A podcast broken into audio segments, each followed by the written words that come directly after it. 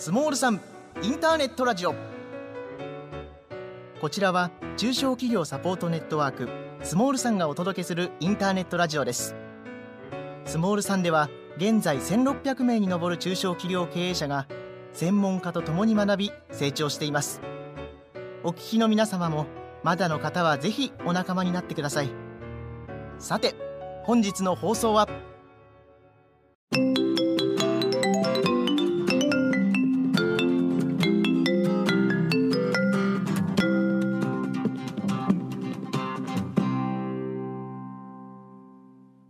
マサとケイコの音楽日和。この番組は味噌問屋の若旦那にして演歌歌手の堺川高校と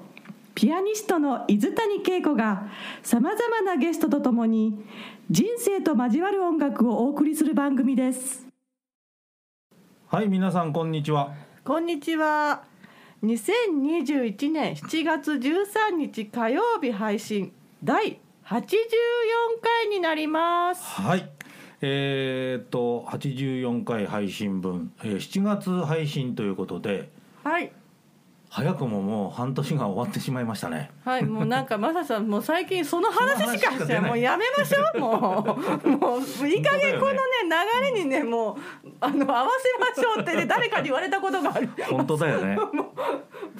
ねえ、本当にさ気がついたらそういうことになっちゃってるから気がつかなきゃいいんだよね。だからね、そうなんです。もうこんなもんでもうピューっといっちゃうんですよ、うん、いちねんはピューっといっちゃえばね。もうそうでもほらやっぱりこの季節の移り変わりはねあのちゃんと目に焼き付いているじゃないですか、はい、一応ね桜が咲いてたし。でも私今回ねこのコロナ禍だから余計にそれがなんか分かった気がし、うん、なんかこう感じるようになったというかなんかさうん、そういう部分もあるかもしれないね、うん、あのいつもだと例えばほら花見に行こう花見に行こうって言って、うん、大体花見に行った、行ったってさ花なんか見やし、うん、酒飲んで騒いでるだけでしょ。それがさ、ね、しっかりお花を見てね見てあ今日はこのぐらいあ咲いてるなまだ三分咲きだなとかあ七分咲きだなあ満開になったなあだいぶ散ってきたなとかさ そ, うなんですその移り変わりをなんかゆっくりと見れる見てもうずっと家に行ってて久しぶりに散歩出たらアジサイがあ、うん、そろそろやっぱりその時期だとか、ね、あとか思っちゃうんですよね。そうあのねそれに気がついた人がいて、うん、僕に、ね、一声かけてくれた人がある人がいるんだけど、はい、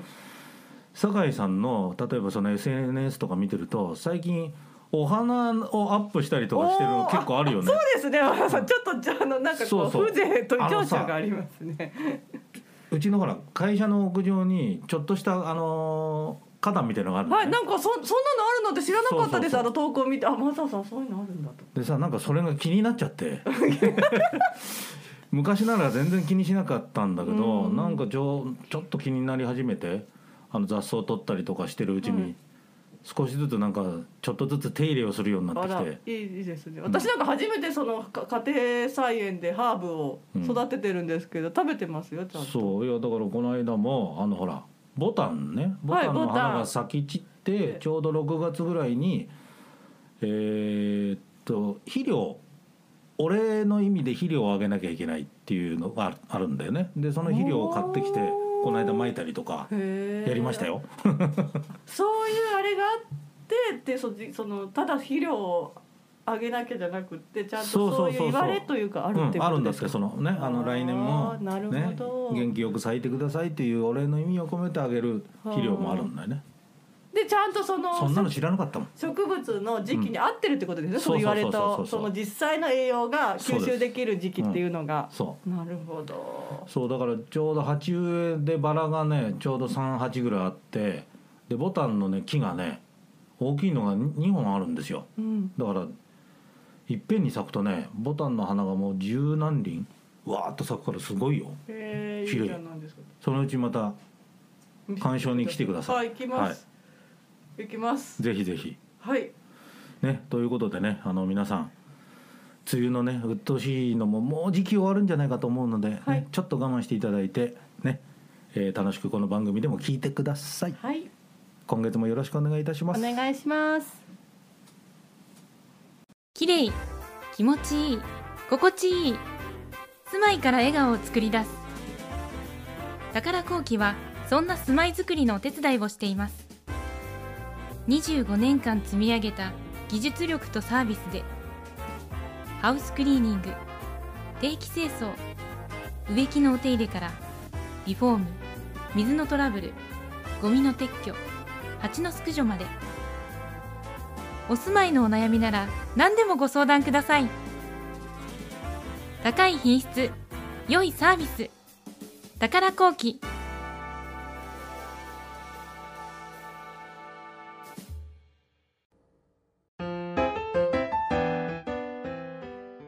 メロワークスは東京、埼玉、神奈川を中心に関東でごじゅってんぽのカラオケボックスを経営しています。全店ドリンクバーが無料でつき、地域最安値を実現。一人カラオケも大歓迎。子育て世代にも優しい特典があります。大手カラオケボックスにはない温かさで皆様のご来店をお待ちしています。お客様に廉価で楽しい時間と空間を、それがメロワークスのモットーです。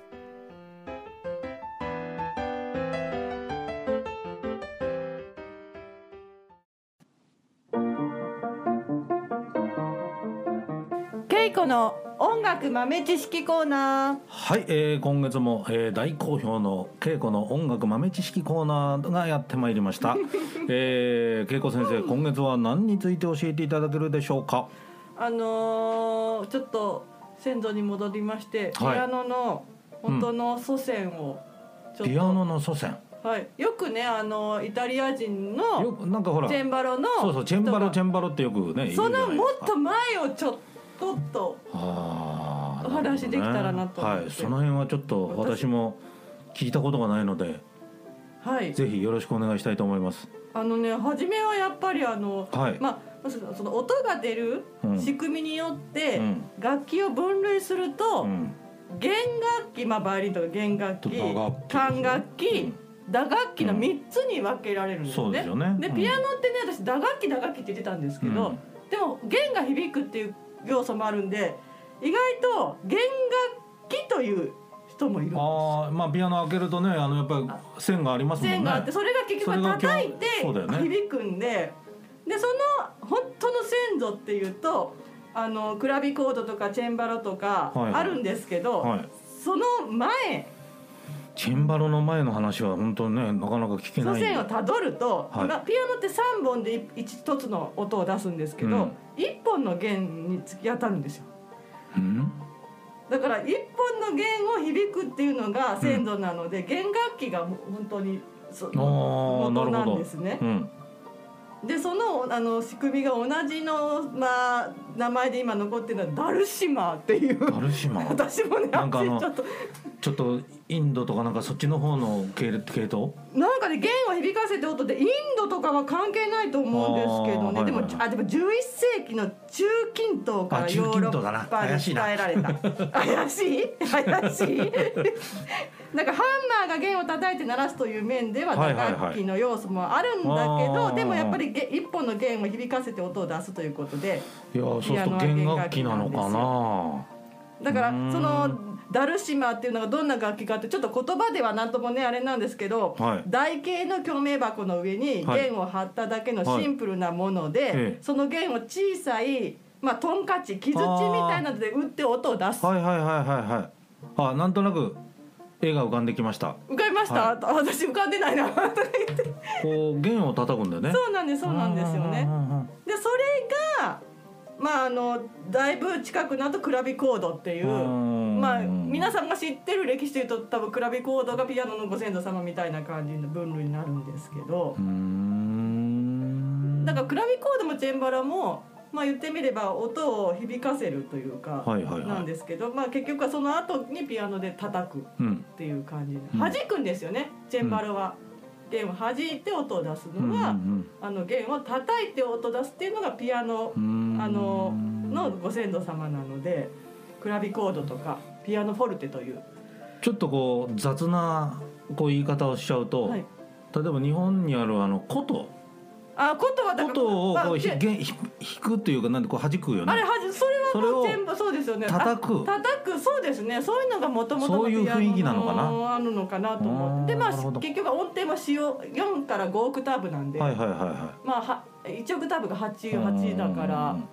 ちし、はい、えはちしさんじゅうにしはさんじゅうに、はい、さんじゅうかよんじゅうぐらいのものだって、でモーツァルトベートーベンぐらいからようやくどんどんどんどん大きくなっていって、なるほどね、はちじゅうはちけんにはもうちょっとリストさんとかの方でも多分あれなんですけど、今のピアノの音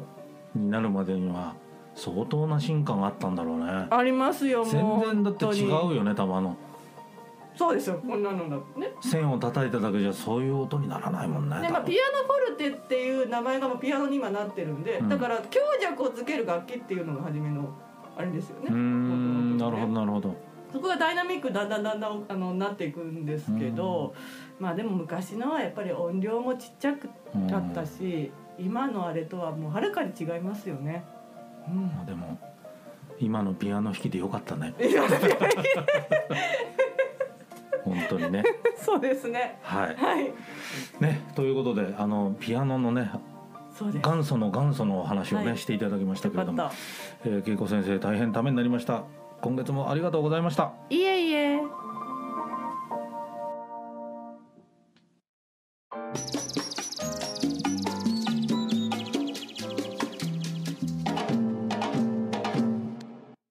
はい、それでは今月のゲストコーナーに参りたいと思います。では今月のゲストは泉谷さん、ご紹介いただけますか。はい、私が紹介するということは私のつながりです。えっとあなたの アイティー 担当大臣という肩書きをお持ちの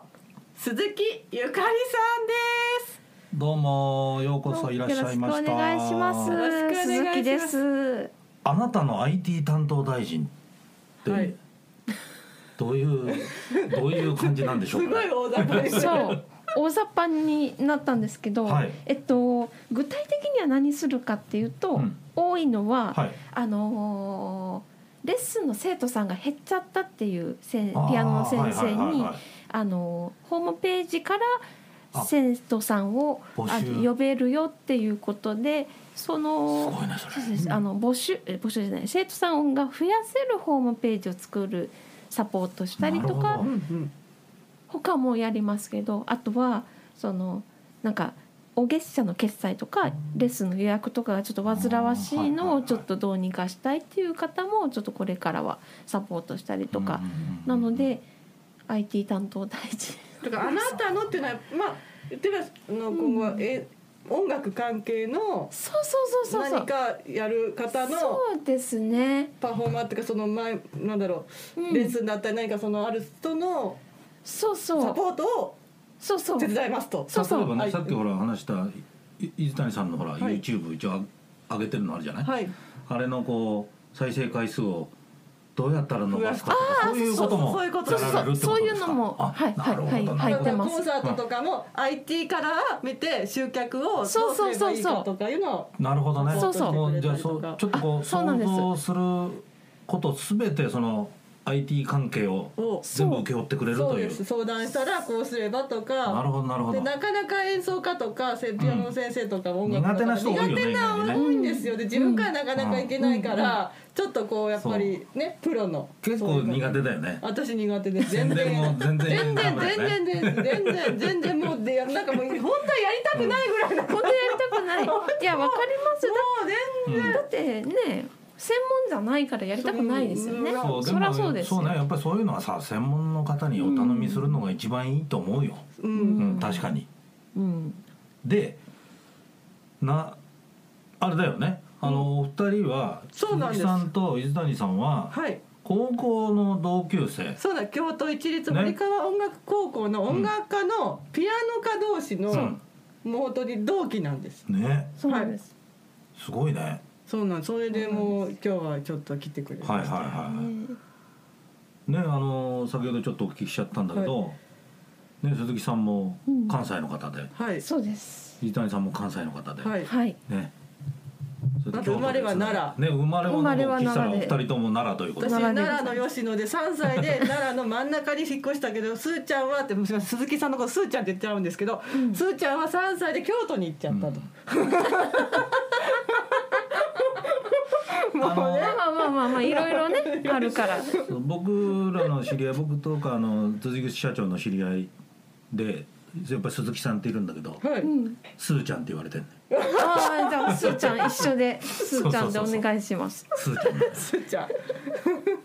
鈴木さんはスーさんとかスーちゃんって言われる人が多いみたいね。そうですね、そうですね、うん、スーさんもいたね。いたスーさんいた。あのね、あのね、ゆかさんがね、うん、スーさんって言ってた。で、でそうよね。私今ふっと思った。あの名簿で後ろのね。うん、後ろのね。すっごいローカル。なるほどね。でまあその高校出て、はい、スーちゃんは東京芸術大学の、はい、あの学理科部という学理科。そう学理科で終わりです。それがさまたね。何かでまたさね。要はほら、うん、僕が知ってるっていう、はい、まあ。多分ほとんどの人がねそうだと思ってると思うんだけど、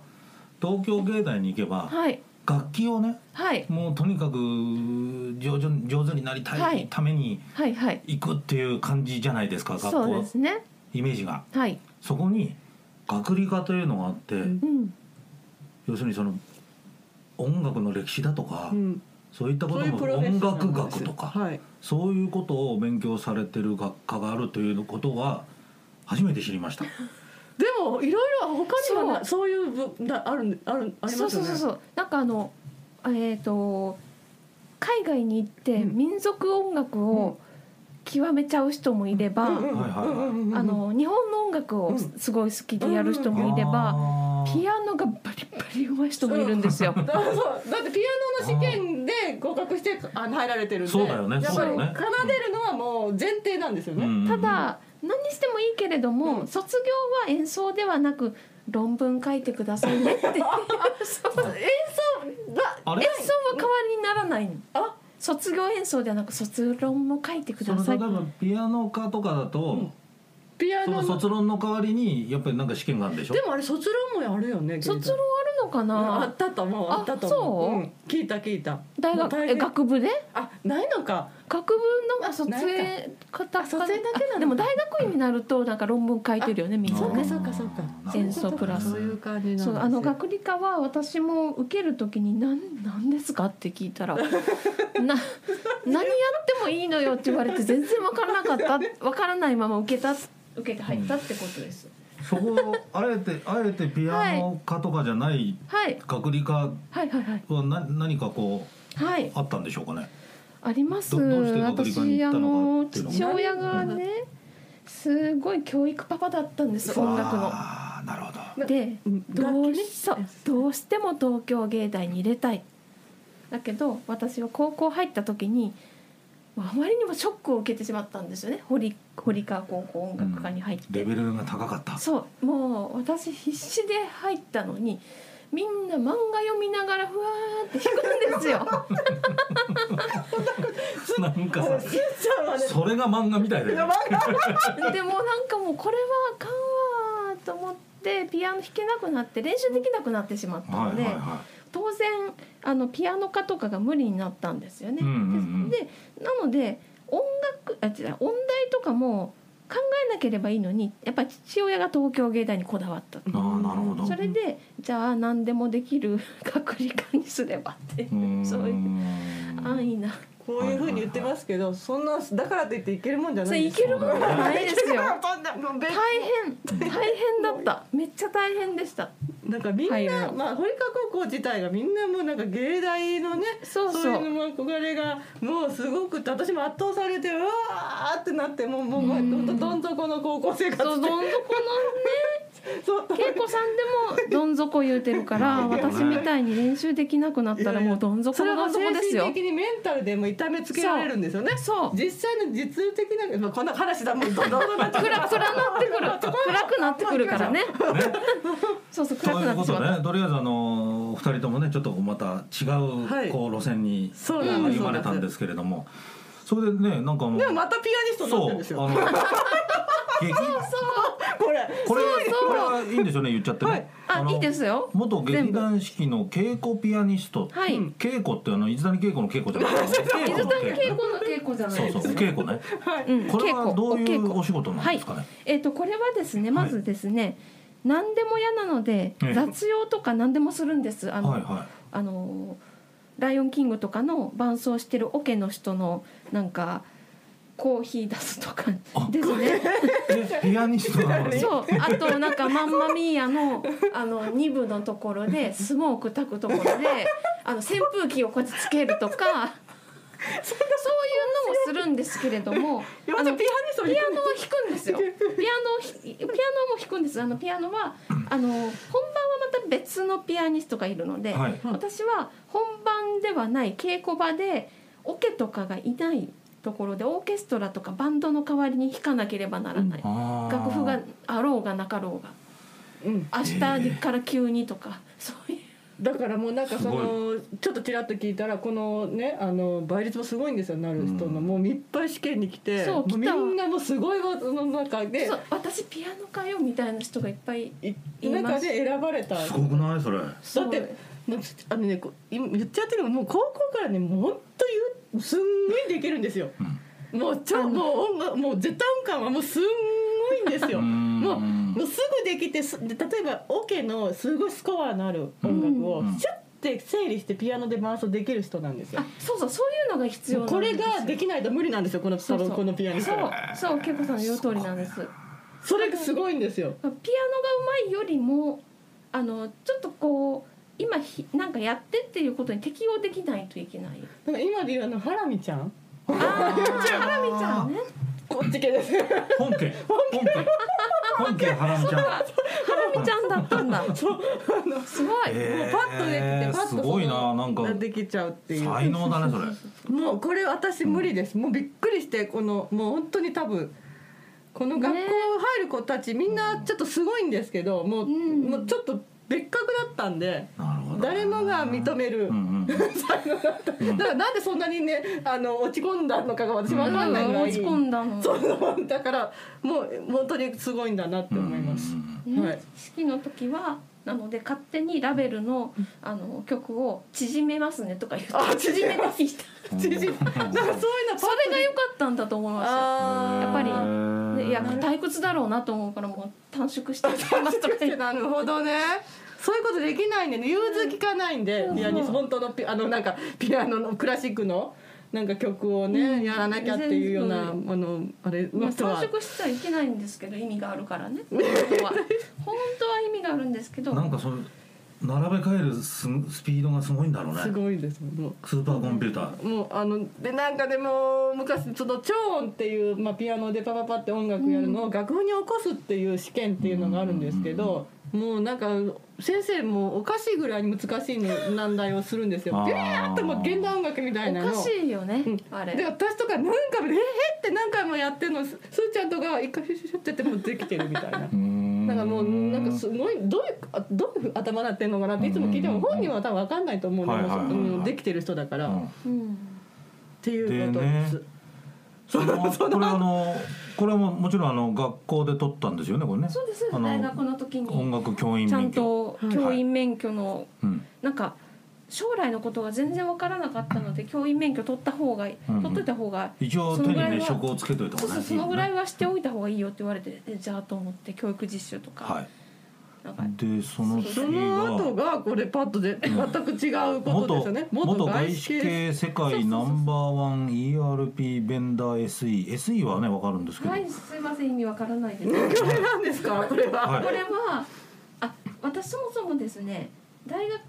出ても芸大行ってほしいっていう父親のあれをもう全うしたので、はいはい、だったら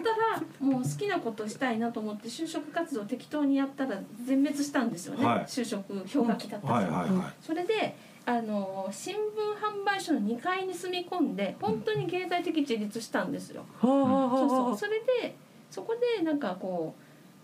うあの私たちが本学音楽高校の人がやってない数学とかなんかそういうの自分でやったらなんやできるやんと思ってだから勉強したらできるんやんと思ってそれだったらもう転職活動にしようと思ってこれは本当にあのそういうなんていうのかなあのそうそう イーアールピー ベンダー イーアールピー っていうのはでかいソフトですあの会社に入れる、はい、会社に入れるでかいソフトの世界一を取ってたところのあのドイツの会社なんですけど、はい、そこになんか採用してもらったので、じゃあソフトソフトっていうそうそう、あの業務をね、無駄があるとかそういうのをあの無駄をちゃんと排除して、あのきちんとこのソフト通りに業務を合わせて、うん、なるほどね。でもさっきから聞いてたらなんかいっぱいあるのを整理するのがすごい得意みたいですよね。うんやっぱりね、そのほらななんとなくなんかシンプルに聞いてる皆さんもちょっと気がついちゃったかもしれないんだけど、ちょっと音楽離れてきてんだよね。もう離れましたね。うん、そう。そうね、もう英語も得意でいらっしゃるし。そう、トイックはっぴゃくきゅうじゅってん。ね、アイティー 系資格足す。多いからやめました書くの。多いから。例えばどうどういうだからこういうあ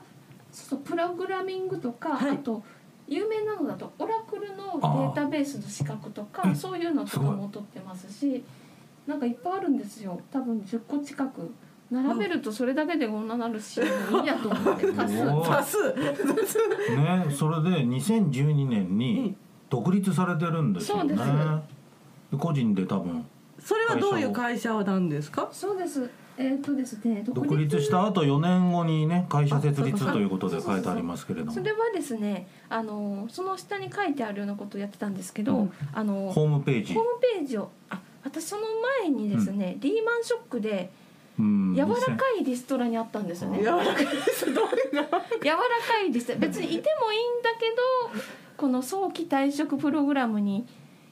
応募してもいいよみたいな、そういう変な言い方されてあいらない、要するに会社からいらないって言われたなと思って、うんうんうん、それでリーマンショックでまあリストラされて、うん、その後いろいろ転職して日本の会社入ってプロジェクトに入るんですけど、はいはい、まあまあホワイトではない環境だったんですよね。うーん、あんまり言いたくないからいい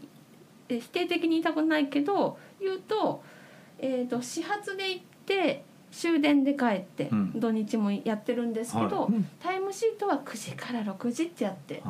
土日は休んでるって出すような会社だった。サービス残業ね。ので体壊しちゃったんですよね、うんうんうん、それでもうこれ会社員務まらないなと思ったので独立したっていう、すごい後ろ向きの独立だったんです。後ろ向きの、そう、後ろ向きの独立です。それでじゃあ自分の体調とかペースに合わせてできることないかなって考えて、自分のペースでホームページを作って、うん、そこから、えーと、何か商品が売れた場合にのみ成果報酬をいただけるっていうのを見つけたんです。でそれをやり始めて、だから自分のペースでいいので、あの結構体はだんだん良くなっていったんですけど、うーん、うーん、それでやってて、その作成ホームページをひゃっこ以上なんか誰かに頼まれたものをそうですね、あのなんかいろんなものを売ってたんですよね。あの手当たり次第に、うん、あの結果が全然出なかった。もうずっとあの貯金を切り崩していたので、あの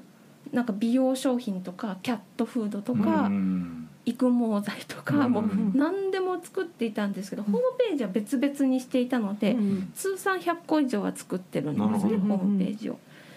でなんかだんだんうまくいってきて、うん、その下に書いてあるやつですね、はい、Google 検索にていちい表示、Google 検索である一つのキーワードでいちい、うん、あの Google で調べると私のホームページがいちいに出ると、うん、会社様 の, そのメーカーさんよりも私が上に行っちゃったんですね、うん、っていう状態になって、まあ、それがいちねん以上続いて、でその欠陥っていうのはいっかげつでその美容商品がさんびゃくさんじゅうさんけん売れていくと、広告も出してないけどっていう感じです。広告出さずに、そうです、広告出さずにいちいなので、ね、広告出す必要ない、うん、そういうのをやっていて調子が良くなったので、はい、前のめりすぎて会社にしたんですけど、多分会社にする規模じゃないんですよ。でもでも一人でねよく飛びますもんね、うん、会社の方が。一人で一応なんか信用のためにというか、うん、してみたっていう、うん、なるほどね、うん、規模はちっちゃくて一人でやってます。それはでもいい判断だったと思いますよ、うんうん、まあそんな感じでちょっといっぱい書きましたけど、うん、そういうのがあったですけども、そうですね。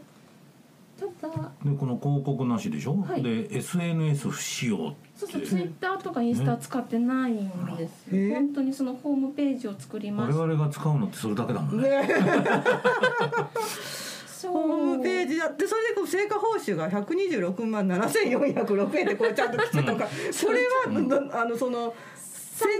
売れなんだどういう、えっと、私もよく分からないですけど、こういっけん売れたらいくらって決まってるんですよね、うん、あでそれがさんびゃくさんじゅうさんけんの場合はその値段だったんです。あ、なるほどなるほど。でそれいいんですけどね、なんか別に私美容特に好きじゃないしみたいなドッグフードもそうそうキャットフードもますます音楽から離れてますます離れていって、ただあのちょうどにねんぐらい前ですね、にせんじゅうきゅうねんぐらいに、はい、あのピアノのあ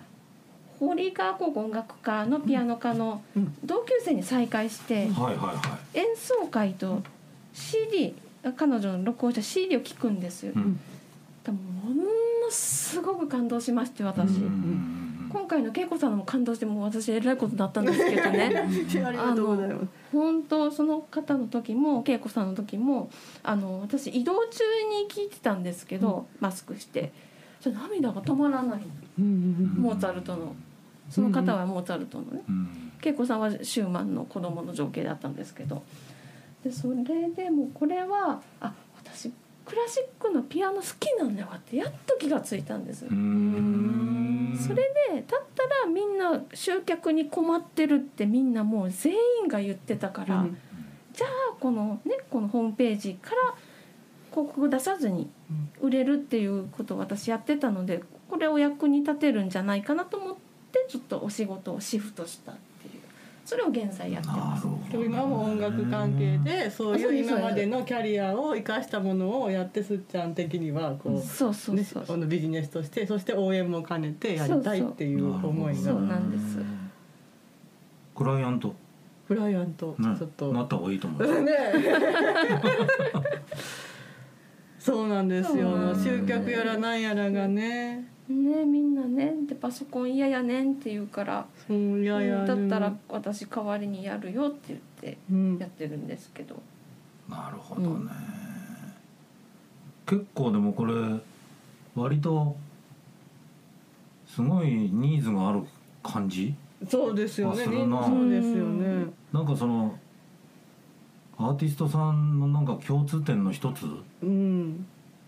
ですよね、みんなすごい苦手な分野だよねこれみんなね多分ね、でなやってる人もいるけど本当はやりたくないですもんね、うん、あのやっぱり演奏とかそっちのねやっぱり何かあった時そっちに集中して、あとそういうことはやっぱりやってもらえるともうすごくありがたいし、あの安心できますよね。そうそうそうそうそう、集中してほしいんですよね。せっかくもうこんなに素晴らしいピアノ弾くようになってるんだと思ってみんなが、私すごい感動しちゃった。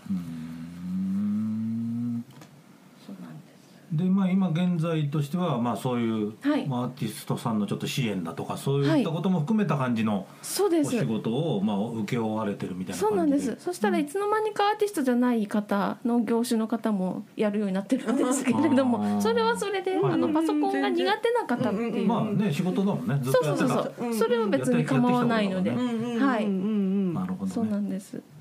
きっかけはそのピアノ、うん、その同級生のピアノを聴いて感動したっていうことですね、うん、それで、えー、とご自分で、ねはい、あの今思ってるその例えば音楽とかそういうピアノとどういうふうに向き合っていこうとかっていうの何かあります、はい、これから、はい、そうそう、私もそれであ好きだわと思って再開したんですよね、はいはい、ピアノを 20, にじゅうねんぶりぐらい、うんうんうん、それであのそれでその集客のことをあのお手伝いしたいっていうのがあったので、うん、あの実験を兼ねてですね、うん、YouTube に再開したばかりなのに、うん、毎日発表発表っていうか毎日上げ始めたんですけど、何いちねんまえぐらいかな、ねはい、さんかげつぐらいそうにじゅうねんぶりぐらいでもう引かれへんのに、それでそうしたら面白いことに大人になってから子供子育てが一段落したのでピアノを再開したんですっていう方からオンラインレッスンしてくださいっていうのが来るようになったんですね、うん、だからあのいや私なんてもうそんな、えー、とピアノ出すなんてとんでもないってみんな言うんですけど、うん、上手い人いっぱいいるから、うん、それ分かるんですけどにじゅうねんぶりですよ私動かないからね手がびっくりする。 そ, そ, それでもあのだからこそあの 共, 共感してくれはる人がいて、うん、よにんぐらい一時期あのオンラインレッスンしてたんですよね。そういうアドバイスのそういうなんかねパックとか作っててなんかいろいろねやっぱりそのそうそうそう試すのがすごいんですよ。そのやり方がこうやっぱり毎日やってどういう風にやったらどういう風になるかっていうことを多分実験をしたいんだと思う。そう、それで実験をしたのでそう実験したのでねなんか東京芸大とか書いてますけどあれは実験のために、うん、いやそうそういうねあのサムネイルがすごいんですけどどうなるとみんなが飛びつくかとかでねそういうことなんだよね。そうそうそうなんですよ。面白いよね。うん、やってみたい、ね、やろうかな私もなんかこうちょっと今度見てみますよなのでね、見てみてなんかお願いするかもしれない、うん、それで言ったらやっぱりそのそうやってやっぱりレッスンが来た、うん来た問い合わせが来て、うん、毎日やるとどれぐらいこう見てくれる人が増えるとかもそういうのもあるんですか、うん、それでもねなんか最初は全然増えないんですけどね、うん、人数はちょっと忘れたんですけど、うん、ある時期からいいねボタンだけじゃなくてこの逆向きもつくようになったんですね。逆でいいねっていうのはもういつも見てくれてる人とか、うん、あとお友達とかが知ってるから見に来てくれる、うんうん、なんかやってるんだってって言って、うんはいはい、これは、うんお友達じゃない方が見始めた証拠なんです、うん、なので喜ばしいことなんですよ。いやいや結構多いけどねすごいこれはこれは有料これはちょっとこれは喜ぶ一つじゃないそうだからあれがつくようになったってことはお友達以外の方がになんか目に留まり始めたっていうことなのでそうだよ私一個あるんですよこれもうもうもうもうもうそれはね落ち込みますよねそうそうめっちゃへこむんですけどあれつける人がいるんですよ。なんか お, お友達じゃない人だとそういうちょっと ね, な, ねなんかちょっとあまりどういう性格の人かわからないけどあれをつけるっていうの、ね、いろんな人がいるからねそう、うん、あだからちゃんと聞いてもらえてる証拠なんですよねあれあ、うん、だからお赤飯なんですあれお赤飯そうかえー、他になんかこうちょっとこうなんか面白い現象とかあるんですか、うん、面白い現象 そ, そうですねうん、まあ、オンラインレッスンはコメントで最初来たんですけど、うん、ライン をお伝えして ライン で、えー、やったんですけど面白いのはねあの私なんか和声のコードとかをやってたからか、はい、YouTube で、はい、ピアノの田園ソナタを全部和声分析してほしいとあとすごいそれはマニアックだなとか平均率もね何曲かやったんですけど全部を和音記号をつけてほしいんですコード譜にしてほしいってことですコード譜にしてほしいそう何調の何かっていうのがわからないからフレーズ感がないんですねその方多分始めたのが遅い何調っていう感覚もないしフレーズ感もないからわからないからそのちゃんとした行動だとわかるってことでねめっちゃ長かったんですよ田園、えー、でもやったんでしょやったやった、えー、でやった泣きそうになったすごいなすごいな先生もうちょっとだから頑張ってくださいとか言われないでも全く面識のない人から面識のないシニアの す, すごい素敵な女性ですねすごいですね、うん、そのぐらいかな面白いのはなるほど、ね、面白いというかびっくりした、うん、そんなやったことなかったからそんな自分で和声分析全部ってでもでそれをやってさでそれもなんかこうね、うん、で今なんかいろいろとフェイスブックとかでもそれでライブとかでなんかいろいろと女性起業家さんとかと一緒になんかやっぱりその集客だったり何かのそうそういろんなことするからね何屋さんかわからないんですけど、うん、何屋さんをしたいのかっていうのはやっぱり音楽家の方をのその集客悩んでる方をそのホームページとか アイティー 面とかで集客だけじゃなくてそのレッスンのなんかすごい時間取られてると、うん、なんかなんだレッスンの変更とかね、うん、そういうのでそういう自動化できるだったら自動化できると思うので、うん、そういうのをサポートしたいっていう思いからいろんなことをしてるんですけど、うんうん、なんかなるほどね届くかなと思っていろんなとこに露出するとへえすまあまあそうすると未来的な話になっちゃいますけど、はい、今後こういうことができたらいいな、うんはい、こういうことしたいわっていうのなんか一つでもいいので教えてください。今後こういうことしたいわっていうのはですね、ピアノがね戻らないですよ。弾けない、弾けないので、それも戻したい、戻したいのそういや戻すよりも上手になりたいんですよ。そちょっと仕事関係なくなるんですけどねそ, そのねそれ希望っていうとそれなんですよね、うんうん、あの戻すって言ってもあのあのもうベートーベンとかチェルニーとかはいいですわ試験でいっぱい弾いたのでもうあれはいいから、うん、もう好きな曲だけね、うん、弾こうかなと思ってやってる。いいですよねでもね、うん、すごい。でも自分も今までそうやってそういう勉強の時代もあったから、うん、そういうまた戻したいと思って、うん、それと今のあれとなんかこううまくバランスとって普通じゃないのその未来の自分の形がねできればすごく素敵ですよね。そうそうもう一回ねちゃんと先生について、うんやりたいんですけどなかなかね、うん、時間がないっていう感じですね。なるほどね、はい、ちゃんと先生にあいるいるここにそう先生いっぱいいるんですよ先生はねいっぱいいる、ね、多分ね教える時間がねみんなないんですよね、うん、でもこう真面目な生徒さんってすごいありがたいですけどね、うん、先生としてはね、うん、もうあのなんか練習しなくても上手になりたいとかもうそういう子ばっかりだとちょっとちょっとそれ困るね困るんですけどね、うん、困りますよね。世の中のことから教えてやんなきゃいけない、ね、そうそうそうそうそうそうはい、はい、ということでね、はい、なんかちょっとこう目から鱗というか面白いですね、うん、すごい活動されてるなということで、ね、ありがとうございます、うんちょっとあの私もこれからすーちゃんに注目していきたいと思います。ありがとうございます。ということで、マサさんもうそろそろなんですか？そうですね。あのね、まあ後でまたほらね、同級生話はちょっと違うところでしてよ。わかりました。ということでね、いつもの最後の、そう実はあのいつもこのゲストコーナーの一番最後に、あの水谷さんが出してるあの音楽日和というね、あの本のえー、中にね、えー、書いてある幸せの音、ねはい、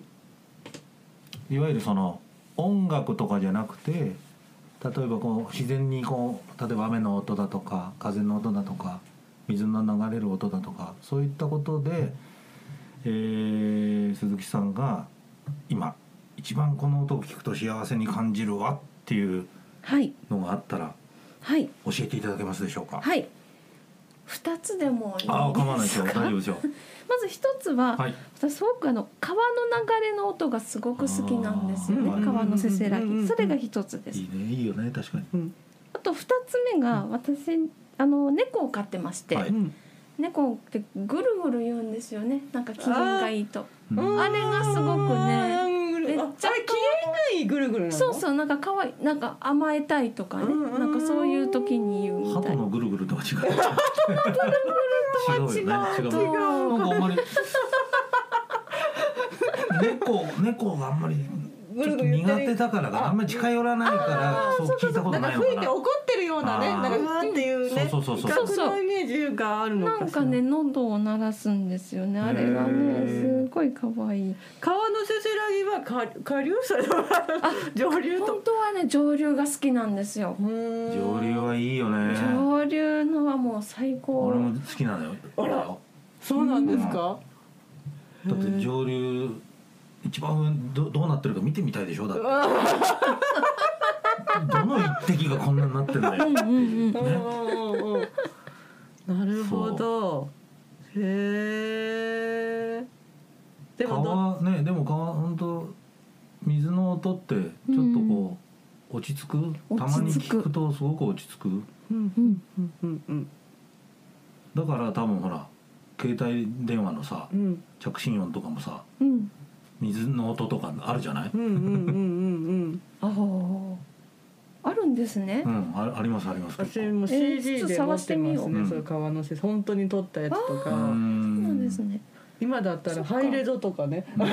おそんないい音である。あるんですね。でも安らぎますね。安らぎますよね。猫ちゃんも可愛いですしね。猫は一匹ですか？一匹です、うん、やんちゃな猫です。ガリガリと家の障子はないかもしれないガリガリめっちゃか噛まれます。噛み癖のあるってやんちゃなっていうよね、うんうん、でもね、パタさん大塚で猫好きな人いっぱい、ね、あいっぱいいるね。いっぱいいる。本当ですか？私犬派だけどね、うん、猫も猫大好きな人もいっぱいいて、いい、ね、私もね犬派だったんですけどね、うん、なんかこうなったんですよ、ね、でも猫飼えば飼うほどしなやかでね、そうそうそうそう、可愛いって言いますよね。あの今日のしなやかな動きがしなやかでね、そうしなしなやかでね。猫ってほら、うん、ね、体が柔らかいね、しなやかだからやっぱり、うん、しなやか高いところからこっちでも大丈夫とかね。男の人から猫大好きな人はあの美しいって言うんですよね。こうあのラスその体の曲線、うん、確かにね、可愛いよね、うん、あのほら究極の猫っていうとライオンとかさ、虎でじゃない、かっこいいもんね。確かにそうですね、うんうん、そっちね、うんうん、その元の猫ちゃんで実際こう身近に飼えるっていうとか、あとまあ目とかね好きだったりとかね、うんうん、この猫のね、うんうんうん、なるほど ね, なるほどね。ということでね、もう本当に、はい、あっという間な時間でしたけども、いろいろお聞きできましたけれども、はい、あの、はい、ございます。この配信がですね、しちがつのじゅうさんにちの火曜日から、はい、あの YouTube 上でスタートということなので、はい、あのいつでもじゅうさんにちごであれば聞けるんですけれども、その以降の何か、えー、と宣伝とかありましたら、はい、ピーアール 自己 ピーアール ああの ピーアール などありましたら、そうですね、えー、お願いしたいと思います。じゃ, じゃあいっこだけなんですけど、はい、あのなんかイベントというわけではなく、ね、あの常にですね、はい、その音楽家の方のサポートは受け付けておりますので、はい、もし気になるよっていう方はぜひ、はい、気になるって言ってください。どのどのチャンネルでご連絡をすれば一番いいでしょうか。そうですよね。えっとこれ YouTube ですよね。YouTube で私の名前を検索していただくと、はい、私のチャンネルが出てくるんです。はいはいはいはい、鈴木ゆかりで大丈夫です。うん、でそれでコメントなりでなんか気になるとかいただくと、あの私 ライン とかご案内するか、それかちょっと ラインそこに書いといたらいいのかな。そうですね。あ、そう、それがいいかもしれないですね。あ、じゃあ私 ライン 書いときますので、あのー、この番組聞かれてる方って意外に中小企業の経営者の方とかも聞いてるので、あ、ぜひぜひ何かつながりができたらそれはそれで面白いよね。なんかあのそれこそ山口先生対談とか面白いですね。面白いかもしれないね。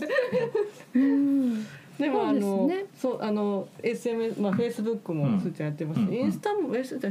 もやってるのかな。やってるやってるやってる。だからそういうのもまたリンクでちょっと、うんうん、そうですね。Twitter、ね、とかでもね直接そういう、そう、うんうん、ここのあのスモールさんとこの中小企業サポートネットワークのホームページ上に、はい、あのご紹介させていただくように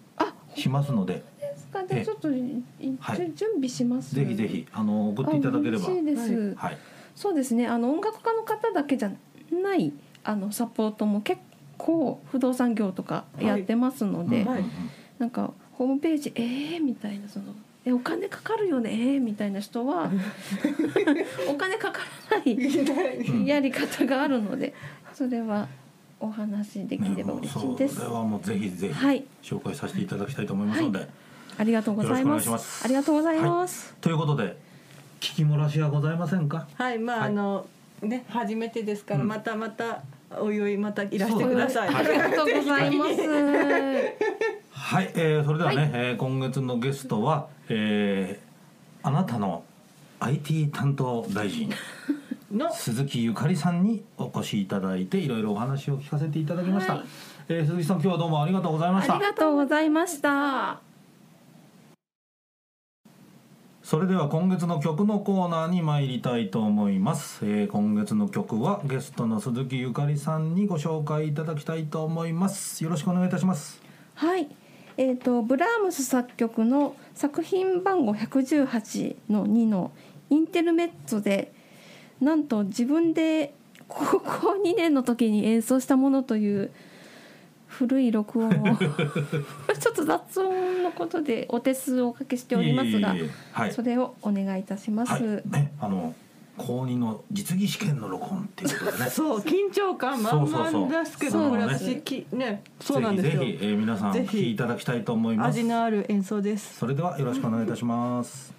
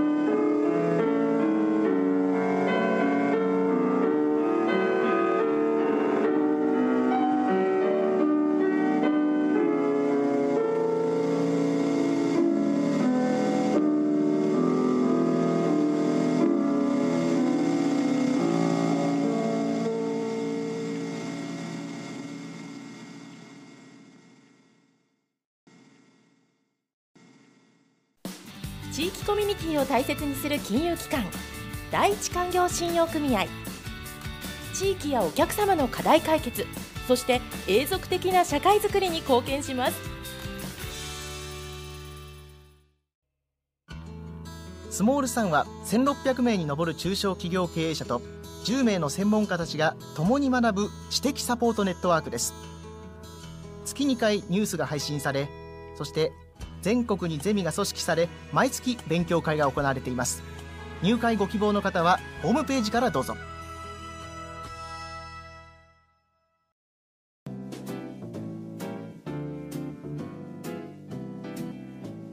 はい、えーとね、鈴木ゆかりさんのこれブラームスね、はい、インテルメッツォお届けしました。すごいですよね。高校にねんせいの実技試験の録音ですって書いてありますよ。そうなんで私も弾いてるんですよ、えー、あ、そうか、同じ、そうです、同じ実技試験なの、はいはい、もう曲が一緒なんです。なるほどね。もうすんごいね、あの上から目線で 見, 見られるんですよ、こうやって試験で本当にもう試験試験そういう試験の場合は、はい、先生が一人聞いてるだけ？一人じゃないですよ。あ、何人も聞いてる。もうもうそうなんですよ。本当にコンクールみたいなもんなんです。怖い、ね、怖いんですよ。本当にビクビクしながらして、それであのこの演奏するって素晴らしいんですよ。もうびっくりした。私も自分聞けないんで、うん、あの前後だったりすると待ってるんですよ。ドキドキしながら、うんうん、本当にちょっとなんかこのレコードみたいなこのちょっとあの録音の悪さがちょっとなんだろう、味がありますね。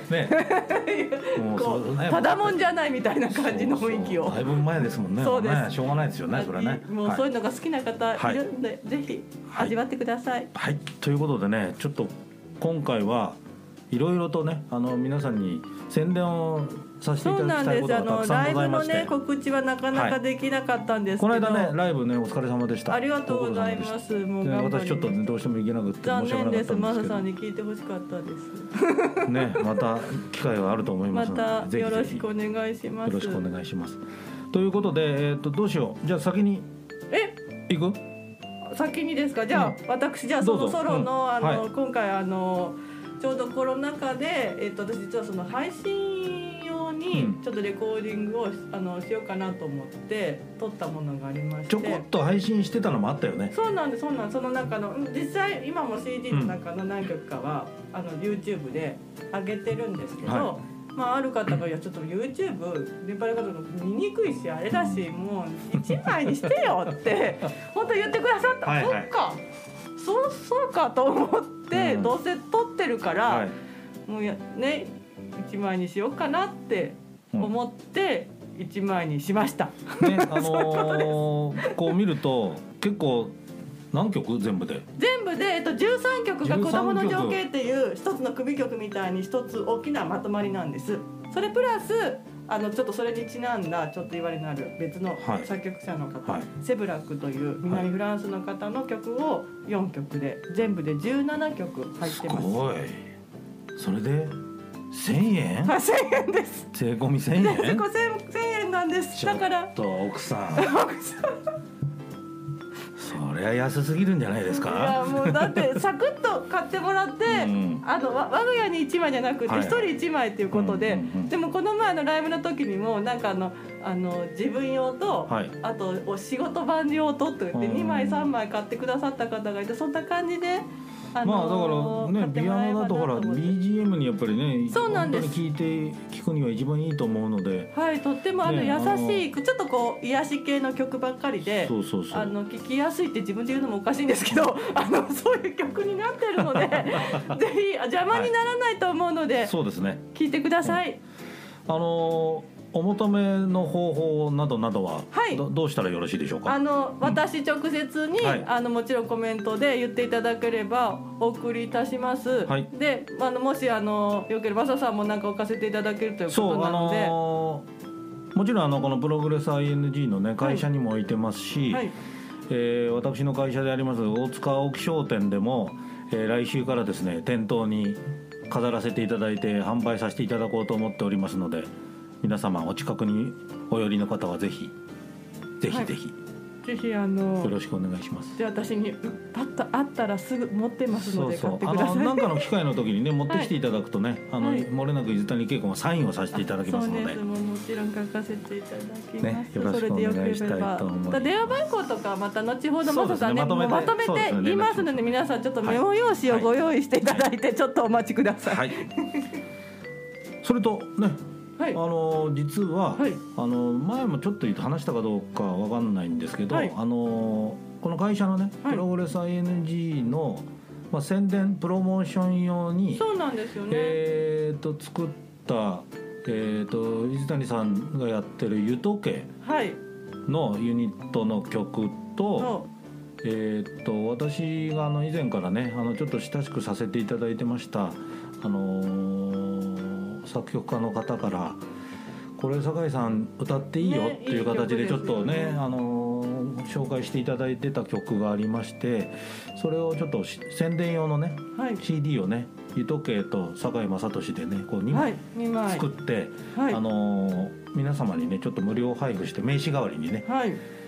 させていただいたところで宣伝 ピーアール 用にね、そしたらなんか皆さん非常にねあの好評で、も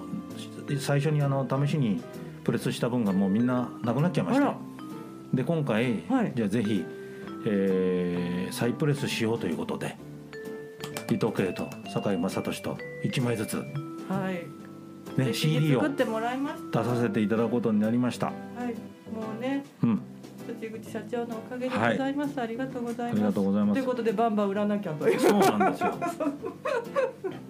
じゃあ湯時計の方からちょっと先に、はい、あの説明していただけますか。はい、湯時計としてはファーストアルバムでタイトルも湯時計と言います、ねねうん、であのそれぞれ私、えー、伊豆谷恵子作曲の曲アーススカイ、うん、で門口圭人サックスのアンブレラプレス、えー、と湯時計という曲もありまして、うんうんうん、あと、まあ、ゆかぽんのなんかお友達なのかっていうた田口智子さんという方が書いてある池袋ってこちらの近くのいわれのあるあの曲を作ってごきょくはオリジナル曲ですね。僕も車でねだいぶ聞いた。どうですか、うん、よかった、すごいありがとうございます、うん、ちょっとなんかね皆さんにちょっとエネルギーチャージをしたいなというような生命力あふれる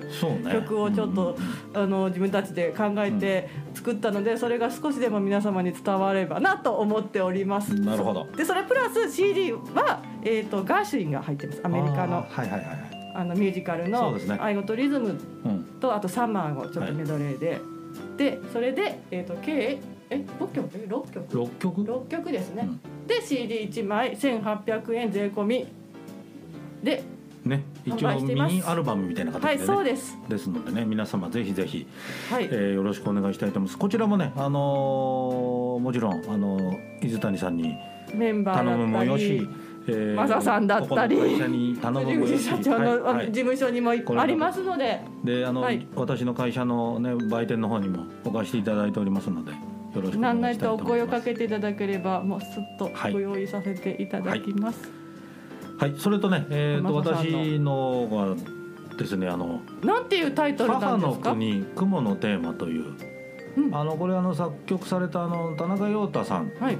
先生田中先生があの実はですねなんかお墓参りかなんかに行った時のお話をちょっとちらっと聞いた記憶があるんですけれど、でその時になんかふっとこう浮かんだ曲を自分で書き留めたみたいなことを言われてましたね。でなかなかねなんて言えばいいんだろうな、ちょっとこう演歌でもないしでもなんて言うんだろう、ちょっとこうフ ォ, フォークロアみたいな感じ。私前ね、うん、なんかななねんかんその曲でちょっとあの弾かせてもらった時パッと雰囲気だとなんかこうやっぱりそのアジアの疲れが感じるような、うん、なんかちょっとケーナの音が聞こえそうな感じなんだよね。そうそうそうそうなんですそうなんですそう、はい、であのー、その曲をですね、えー、っとあの以前この番組にゲストで出ていただいたあのトランペッターの細川源さんに、はい、いろいろアレンジもねされるというあの編曲をしていただきまして、はい、あの曲構成を少しこう長めに、うん、よんぷんもともとの、ね、曲がねにふんはんぐらいだったかな。そんな短かったんですか、うん、でそれをねよんぷんぐらいに、えー、していただいて、なかなかねちょっと素敵な感じの曲になりました。聞きました。あのまだちょっと シーディー はちょっと今、はいはい、あのね、もうすぐ到着ということで、なんか シーディー はね、あのこの番組の収録の翌日あの事務所に届くというお話ですので、配信がマサさん先にね、そうですね、購入もできますもんね。でこの母の国、えー、雲のテーマというのをちょっとこうずっと聞いていた辻口社長がね、うん、えー、とこういうふうにあの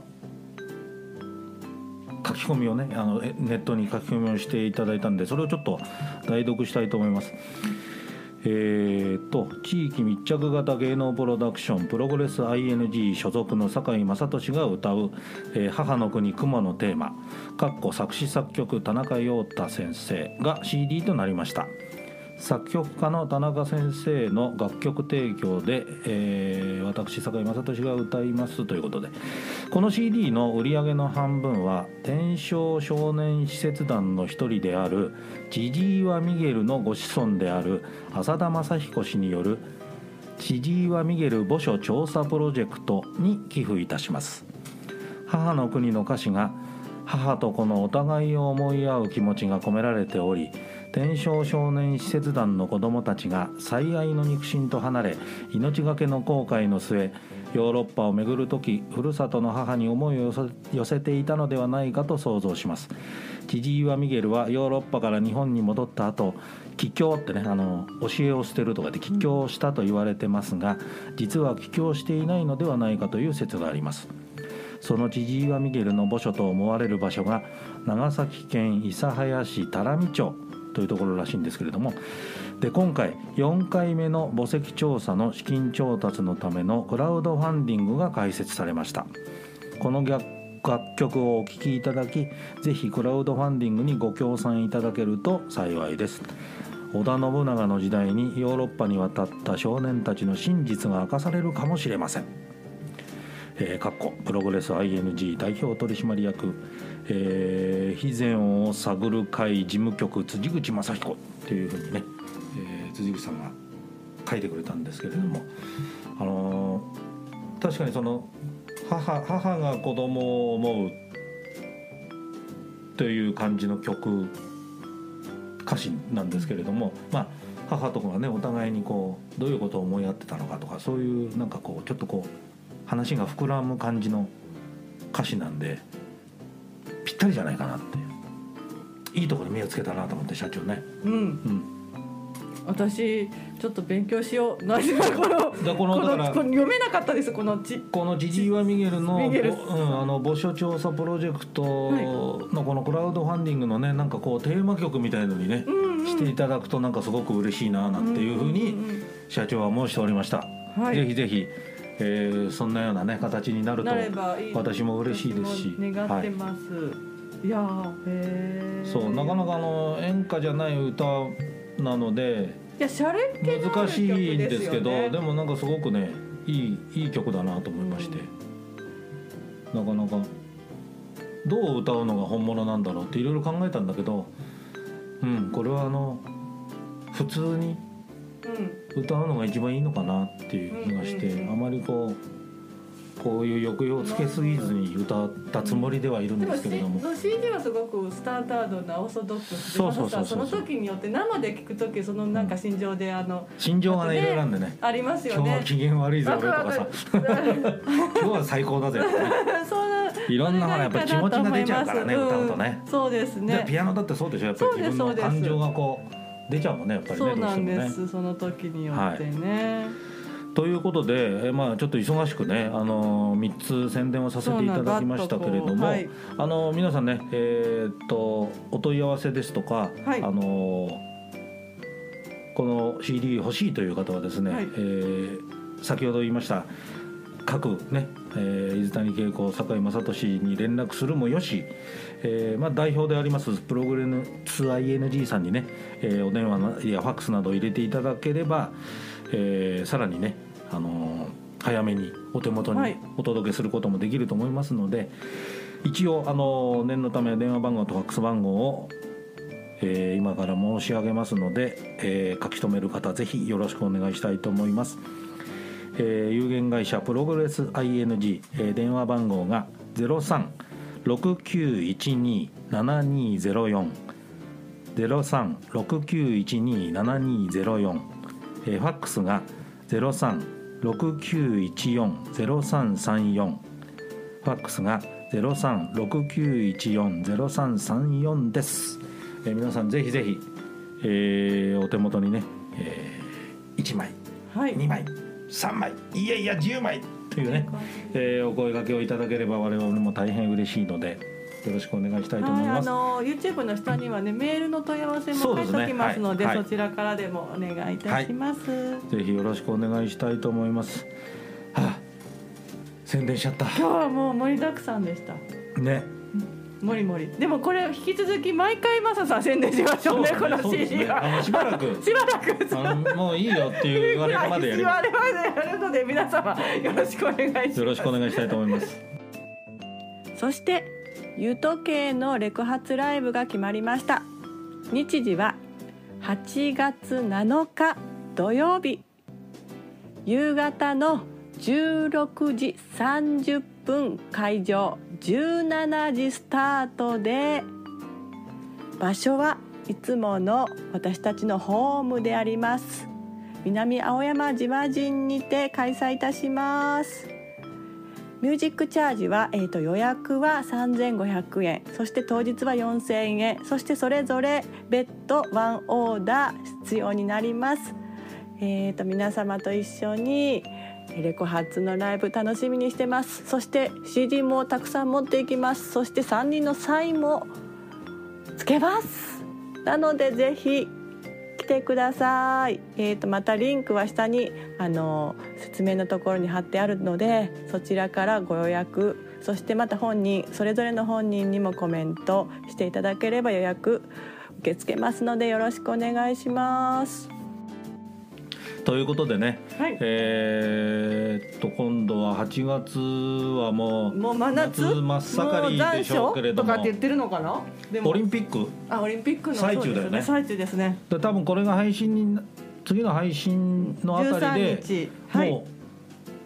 う、えー、っとはちがつの配信ね、はちがつの配信の時はもうオリンピック終わってる近辺かもしれないね、もしかしたら。パラリンピック。そう、その後パラリンピックだからね。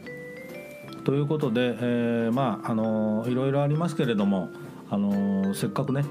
えー、オリンピックでね、あのアスリートの方々が一生懸命頑張るところをね見せてくれると思いますので、あのその辺はね皆さん温かい目で見守っていただいて応援していただければと思いますので、ぜひぜひよろしくお願いしたいと思います。じゃあまた、えー、来月 シーディー の宣伝もさせていただきますので